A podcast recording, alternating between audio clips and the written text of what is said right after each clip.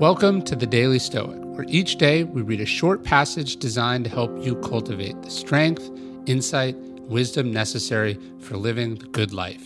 Each one of these passages is based on the 2,000 year old philosophy that has guided some of history's greatest men and women. For more, you can visit us at dailystoic.com. How you look at things matters. If you've ever been stuck in Los Angeles traffic at night, you know it's miserable. But if you've ever seen a helicopter shot of Los Angeles at night, you know how this same miserable experience can suddenly be made to seem beautiful and serene. The chaos of international politics can strike us with fear. Wars break out, property is destroyed, and people are killed. Yet, if you zoom out just slightly, all those terrifying CNN updates seem to blur together into an almost coordinated dance of nations lurching towards a balance of power.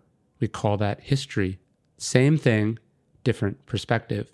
Life is like that. We can look at it one way and be scared or angry or worried. We can look at it another and find an exciting challenge.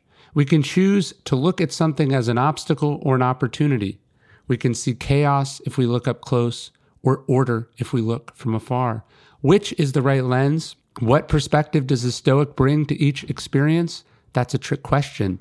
The Stoics alternate between lenses, choosing to see things in the way that allows them to move forward, to reduce anxiety, to find humility, even humor. As Epictetus has said, each situation has two handles, one that will bear weight and one that won't. We have to choose carefully and properly. The world is dyed by our thoughts, colored by the glasses we decide to wear. So that's what you have to think about today and always. How are you going to look at things? Which perspective will you choose?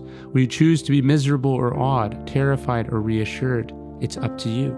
It's up to us.